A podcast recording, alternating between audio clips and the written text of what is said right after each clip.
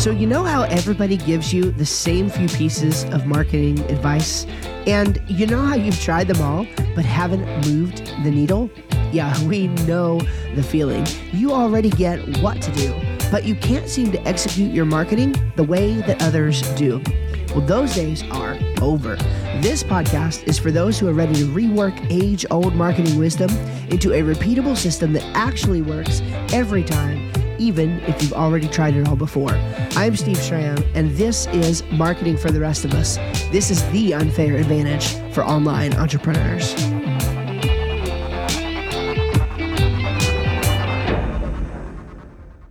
If you have studied marketing at all in the last five to 10 years, then you're keenly aware of the strategy and the ubiquity of content marketing.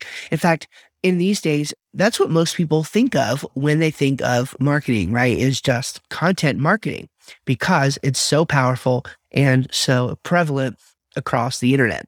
So, because of that, it would make complete sense to have that as part of the CREST strategy that we've been discussing here on marketing for the rest of us. So, let's kind of cover the ground of where we've been so far and then get to where we are today and look at this idea of smart content.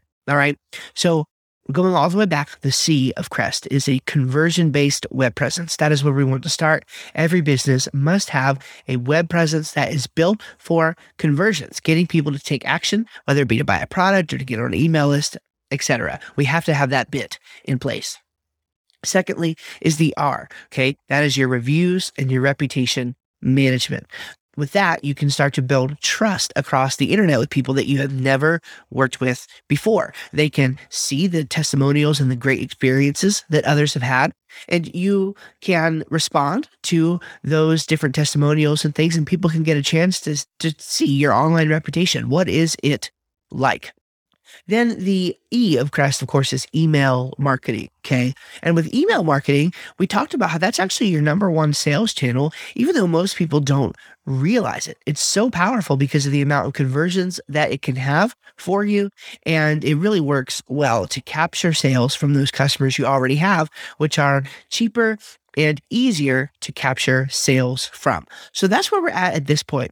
Now, what we want to do is look at getting the word out. So, how do we now start doing massive outreach to get out there and to share what you have to share with the world so that you can get some customers? Well, that is where we enter smart content.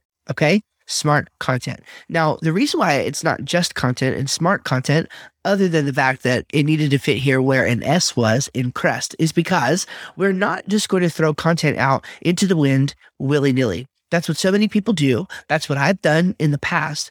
And I reject that way of doing things. Okay. And so we're doing it differently now. And so I want you to do it how I have discovered the best way to do it is. Okay. And a couple things about that. A couple ways that we do it smart. So if I were to sort of uh, explain my my quick synopsis of why we do smart content, it sounds like this: create compelling content based on market trends and or desired consistency. Okay. So we're being intelligent when we pick out what content to do. We're either going to base it on trends that would be good to latch onto, or we're going to pick a consistent schedule that we need to publish to in order to build an audience.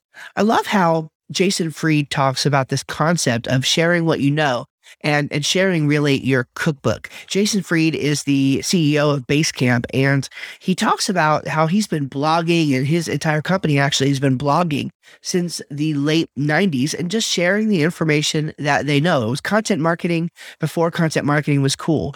And what made him think about this was was was a chef, the concept of a chef.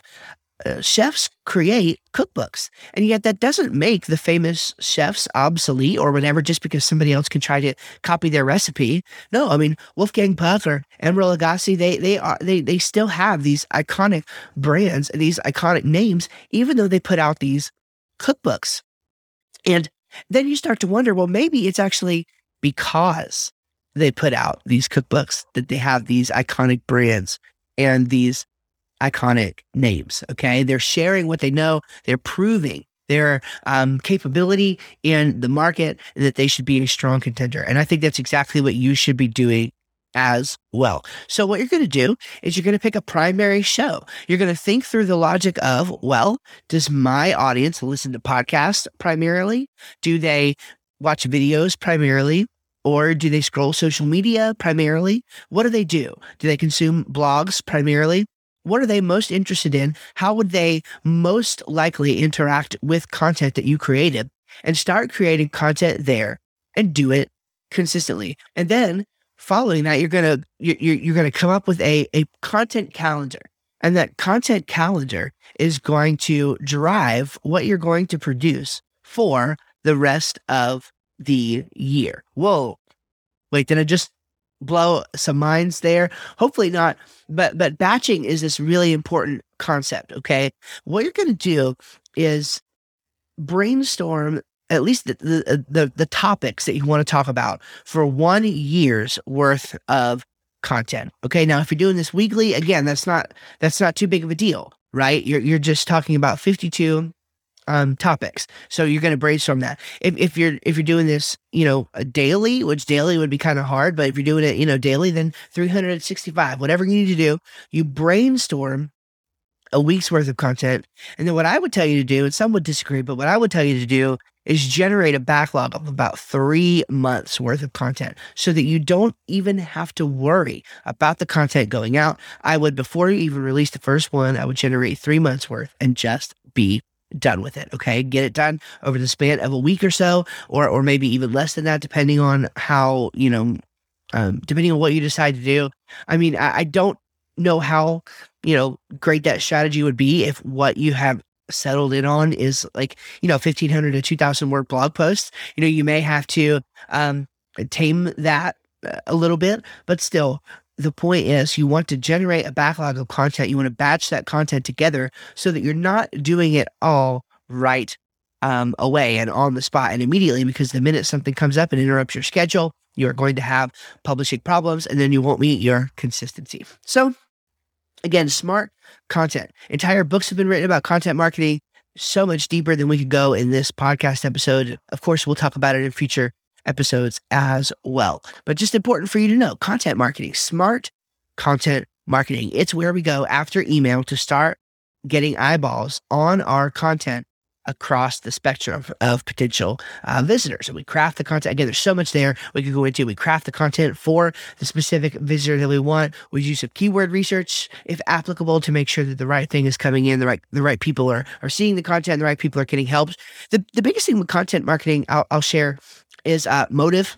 Yeah, of course, you're in business, right? So you're in business to make money, but I would say it really helps to keep the passion alive and to really keep uh, to really do your best work with content marketing, if you're just passionate about helping people, if you're really passionate about sharing what you know so that it could in some way help another person, that will um, dramatically increase the effectiveness of your content marketing efforts because it's something that you'll be passionate about and that you'll love. That passion will come through and other people will see that and want to do business with you. So I hope that helps you this week here on the Marketing for the Rest of Us podcast. Stick around for next week. We're going to be talking about targeted advertising and how that can actually help bolster your content marketing efforts to make more sales and get more customers. All right. You guys take care. See you in the next episode.